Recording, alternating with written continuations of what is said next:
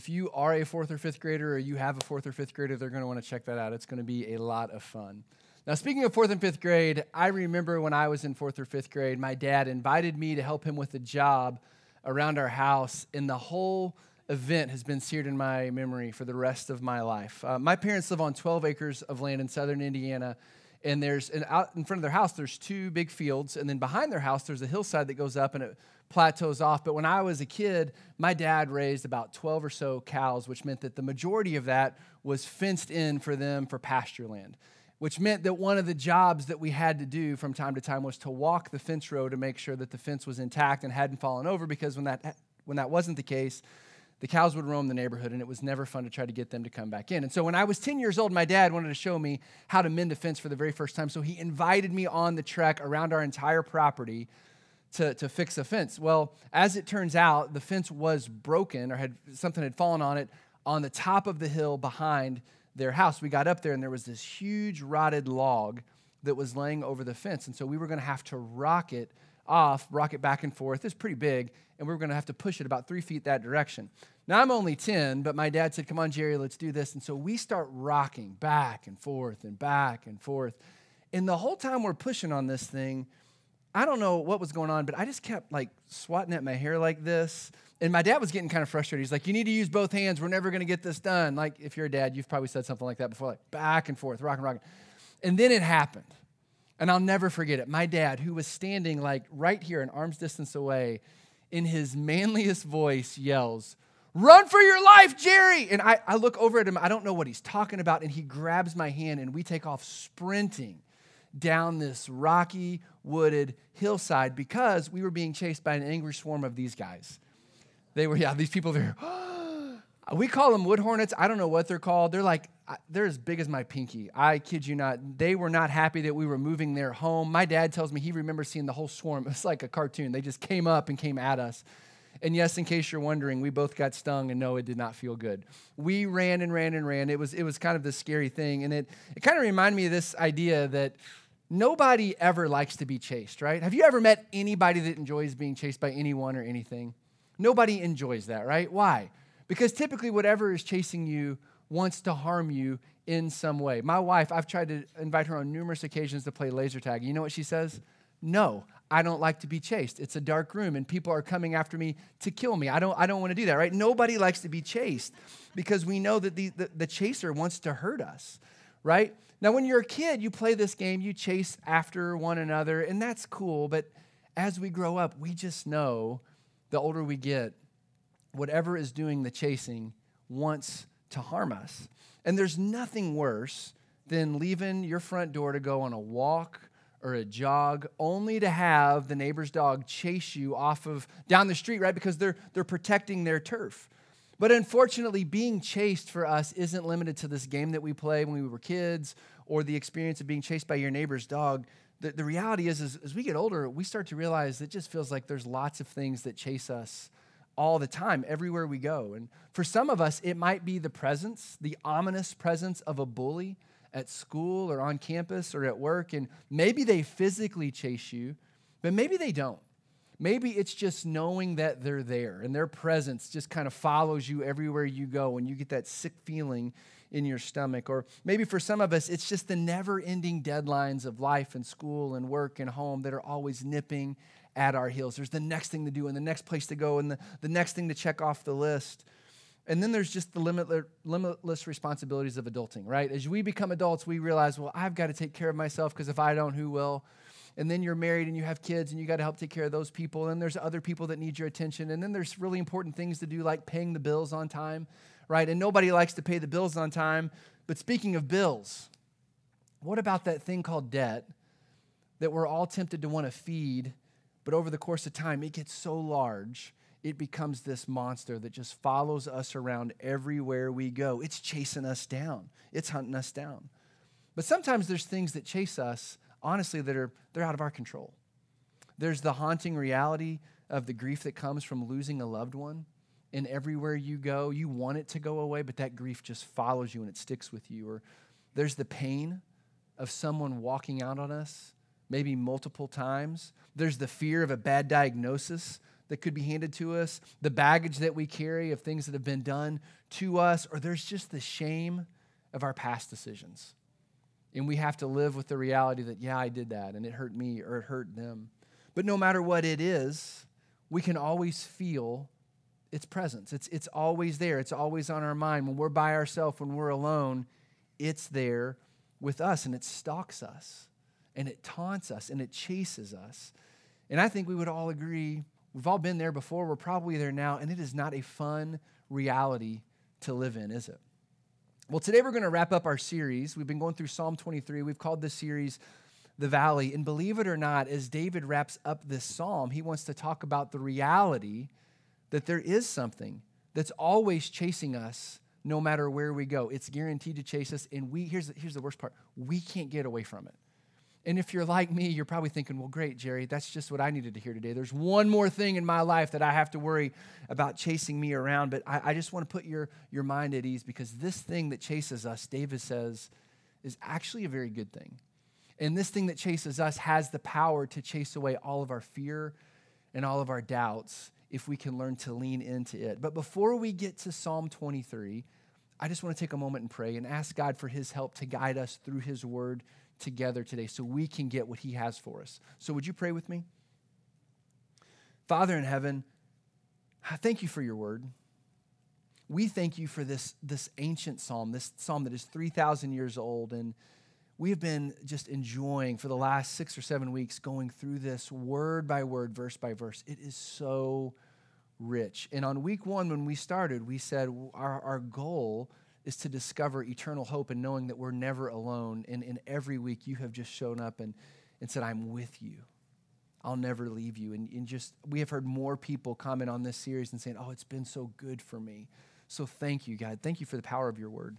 Holy Spirit, will you help us today as we wrap this up? Would you give us the eyes and the ears to see and hear what you want? Would you help us to have the heart?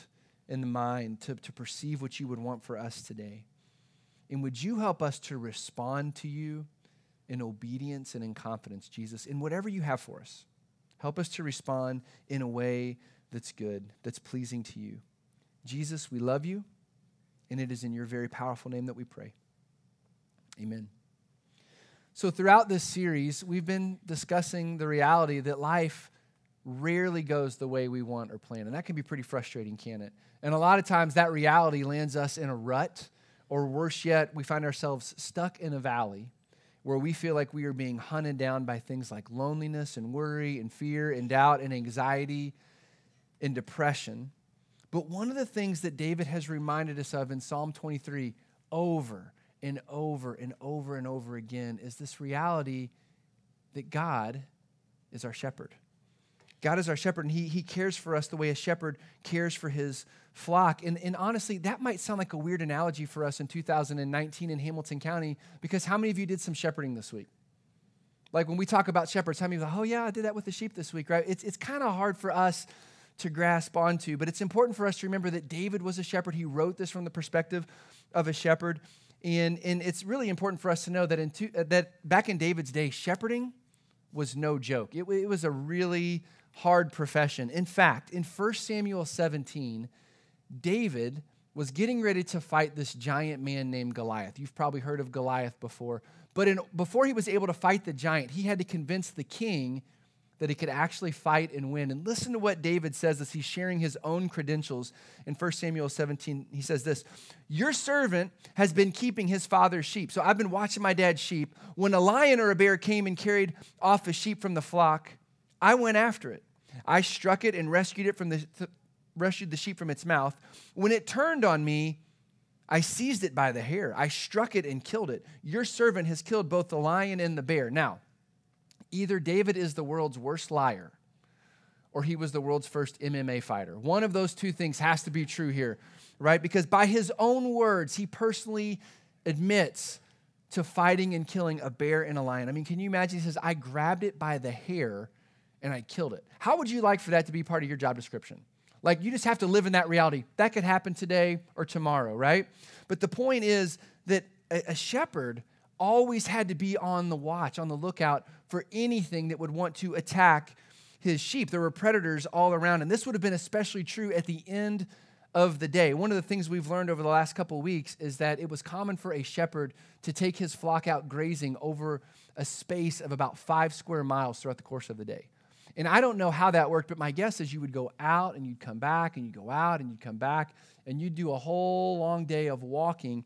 And as you might imagine, when it came time to come to the end of the day and you're walking home, everybody's tired. And the sheep are weak, which meant that they were a perfect target for a predator like a bear, a lion, a fox that might be prowling nearby. And so, knowing this, any good shepherd would anticipate being followed everywhere they go, and they would keep a careful watch over the back of the flock because they didn't want anything to sneak up on them. Now, with that in mind, I want you to pay attention to what David says in Psalm 23 6. I think he's painting a picture for us here using a shepherding analogy. Look at what he says. Surely, God, your goodness and love will follow me all the days of my life, and I will dwell in the house of the Lord forever. So, David talks about the reality that something is following him. But before we, before we, before we get to that, I just want to take a moment and look at some of these specific words that David uses because I think he's drawing our attention to something very specific. The first word is this word surely. He doesn't say maybe or possibly or perhaps. He says surely he was confident in who God was and what God could do. So he says, Surely your goodness. Now, this word goodness in Hebrew is the same word that's found in the creation story in Genesis 1 and 2. And if you're familiar with the creation story, what did God say every day after he created something? It is, he said, is good. Day one, it was good. Day two, it was good. Day three, it was good. And then God topped off his creative genius on day six he created the woman and he said, This is very good. And I just want to take a side note and say, I agree with God. I think all of you ladies are spectacular, especially my wife, right? So you get this idea that this word good, it, it means something, it's important. And the idea behind goodness here is that no matter what hardships we might face here and now, eventually the full goodness of God will ultimately win out in our everyday lives. So he says, Surely your goodness and some translations, this next word, some translations say love, some translations say mercy. But here's what you need to know this word in the Hebrew, it's a doozy.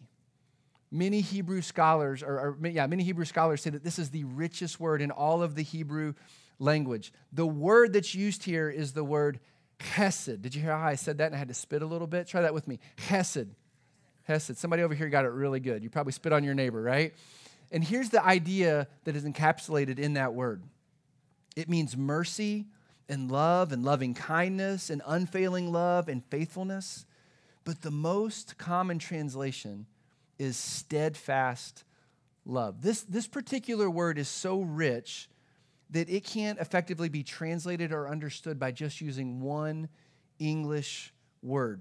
This word, Hesed, carries with it a strong sense of God's loyalty and his faithfulness. It conveys God's covenant loyalty to his people. Now, here's, all, here's what that means in really simple terms it means God's love and faithfulness towards us has nothing to do with us, it has everything to do with who God is. He is just faithful to us because he is faithful, and that's who he is. It's kind of hard for us to really wrap our minds around how powerful this word is. And so maybe what David would want us to know is God's hesed, his mercy and love and loving kindness towards us it's always about his faithfulness. And so in Psalm 23 6, David says this Surely, without a shadow of a doubt, God's goodness and deep abiding, faithful, merciful, loving kindness, and steadfast love will, and it says it will do what? It will follow me, David says.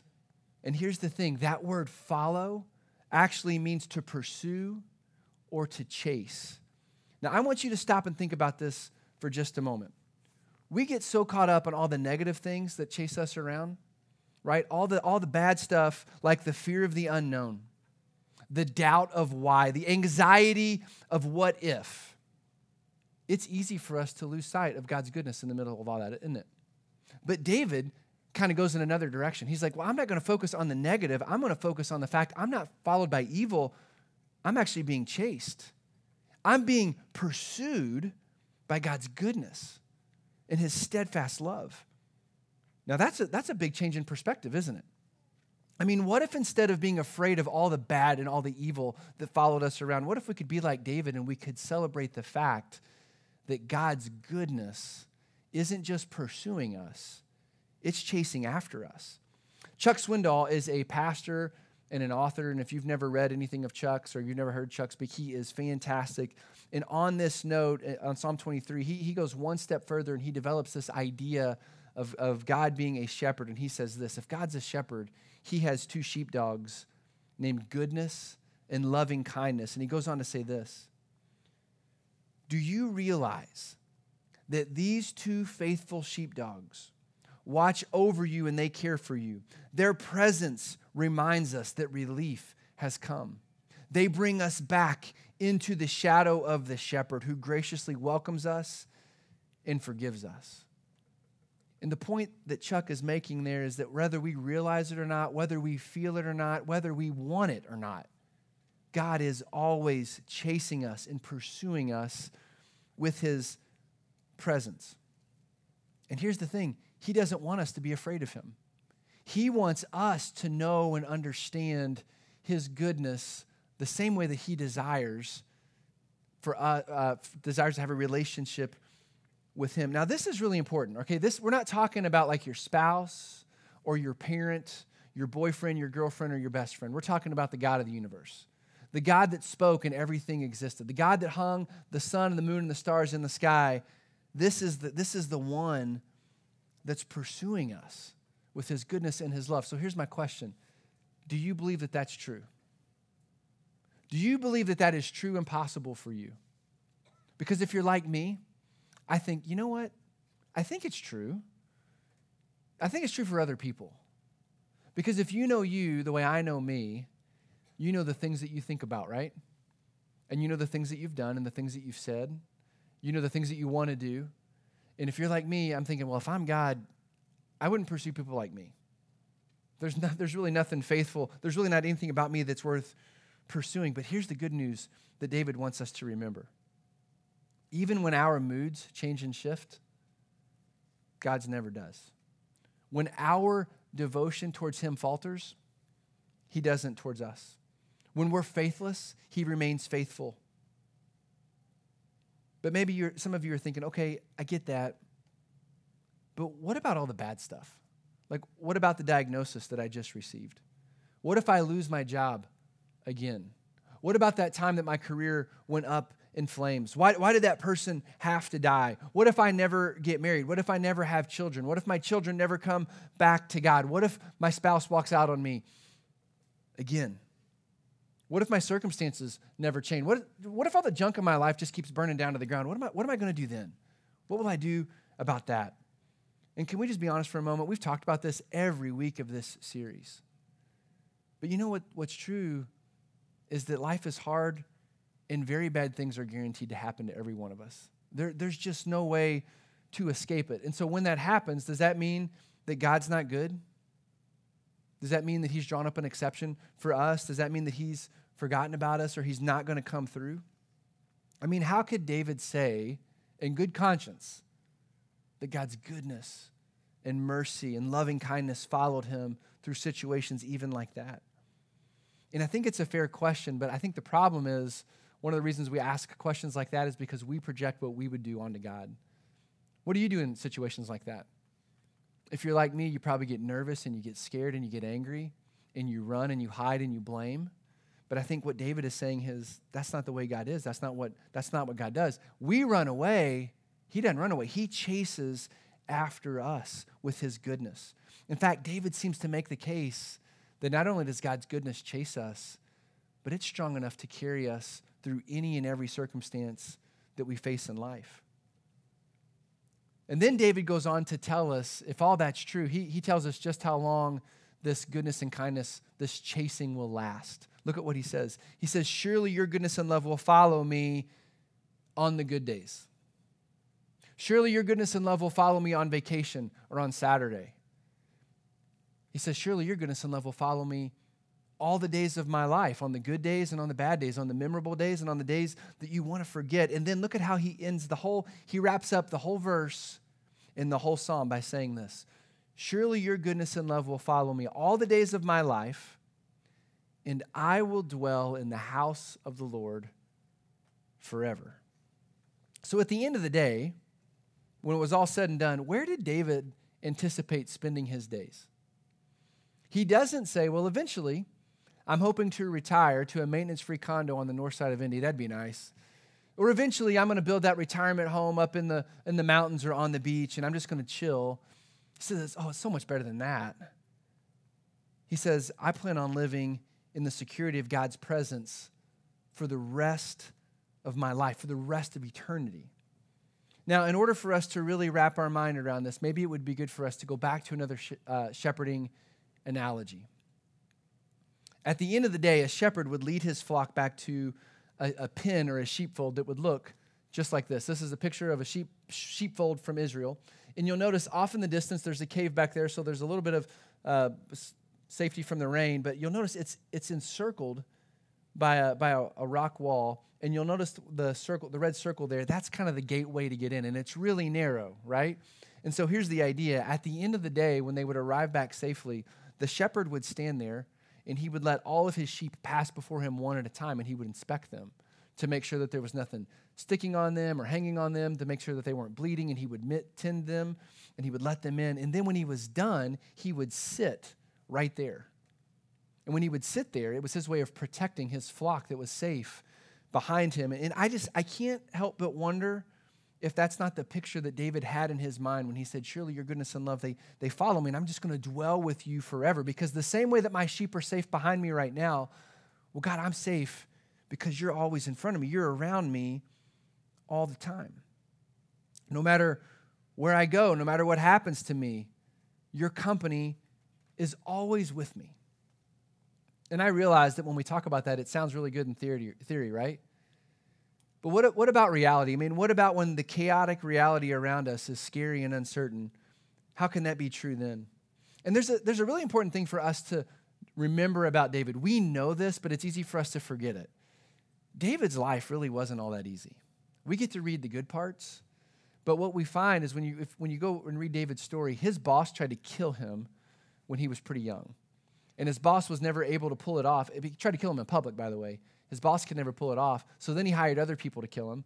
And somehow David managed to escape that. But then later in life, we talked about this last week, his own son mustered up an army of 12,000 men to hunt him down and kill him. So just imagine what it would be like to have three groups of people try to kill you at some point throughout your life. That'd be hard. That'd be pretty stressful, right? But here's the other thing for us to remember about David he wasn't squeaky clean. I mean, David had lots of sins and lots of faults and lots of flaws. There's the time that he had an affair with a woman, and then he turned around and had her husband killed to cover up his shame, hoping that no one would notice. And so it's safe to say that David had some hard spots, but he also had some dark spots. But here's the thing in spite of all of his circumstances and in spite of all of his shortcomings, somehow David managed to keep this thought in front of him of who God is and how much God loved him. And so, if there's anything that we can learn from the entirety of Psalm 23, maybe it's this. We can follow David's example of learning to practice God's presence everywhere we go all the time. And I think that's exactly what David is saying throughout this psalm. He is just practicing God's presence that is with him all the time. He begins by saying, The Lord is my shepherd, and because of that, I lack nothing. God, because you're my shepherd, you, you provide for me everything that I need. And then in every single verse that follows, he brags on God's goodness towards him. He says this He says, When I was tired, you gave me comfort and rest. You helped me find my way back when I wander off course. When I rebelled against you, you brought me back and you restored me. And then he says, When I walk through the valley of the shadow of death, God, you gave me protection and you provided me with confidence. And then last week, we talked about the fact that David said, God, you have invited me into your company as your honored guest. I mean, when we practice God's presence, we can believe some pretty amazing things about God that are true. He loves us and He cares for us. We are worth pursuing. And so when you think about all that in light of all of that, listen to how David wraps up Psalm 23. He says, Surely without a shadow of a doubt your goodness and your deep, abiding, faithful, merciful, loving kindness, and steadfast love will chase me every day of my life. And because of that, I can be confident that I will live in the security of your presence today and tomorrow and forever. Now, here's the thing if, if you're here today and you're following Jesus, I'm going to guess that you believe that those things are true, right? They're true, and you know that they're true, but they're very easy to forget. They're very easy to get distracted away from. But what if? What if we leaned into this idea and said, God, you're always chasing me? I don't have to be afraid of the bad stuff because your goodness and your steadfast love, you're always pursuing me. Or maybe for those of us that are here and we're curious about Jesus, but we haven't made a decision yet, maybe one of the reasons that you feel all that anxiety is you just never experienced the goodness of Jesus. Would you be willing to start a conversation with somebody about that today? But how are you going to respond? I mean, these, these are either ancient words that we just talk about, or they're ancient words that come from the mouth of God that He would want us to know there's a way that we can live here where there's hope and there's life and there's happiness and there's peace. Would you pray with me? Father, we thank you for your word. We believe that your word is eternal. We believe that your word is powerful. We believe that your word is true. And so, would you help us to grasp onto this today? Surely, your goodness and your steadfast love chases us, chases after us, doesn't give up on us. There's no place that we could go that would be too dark for you to chase us. And there's none of us that are so good that we don't need to be chased.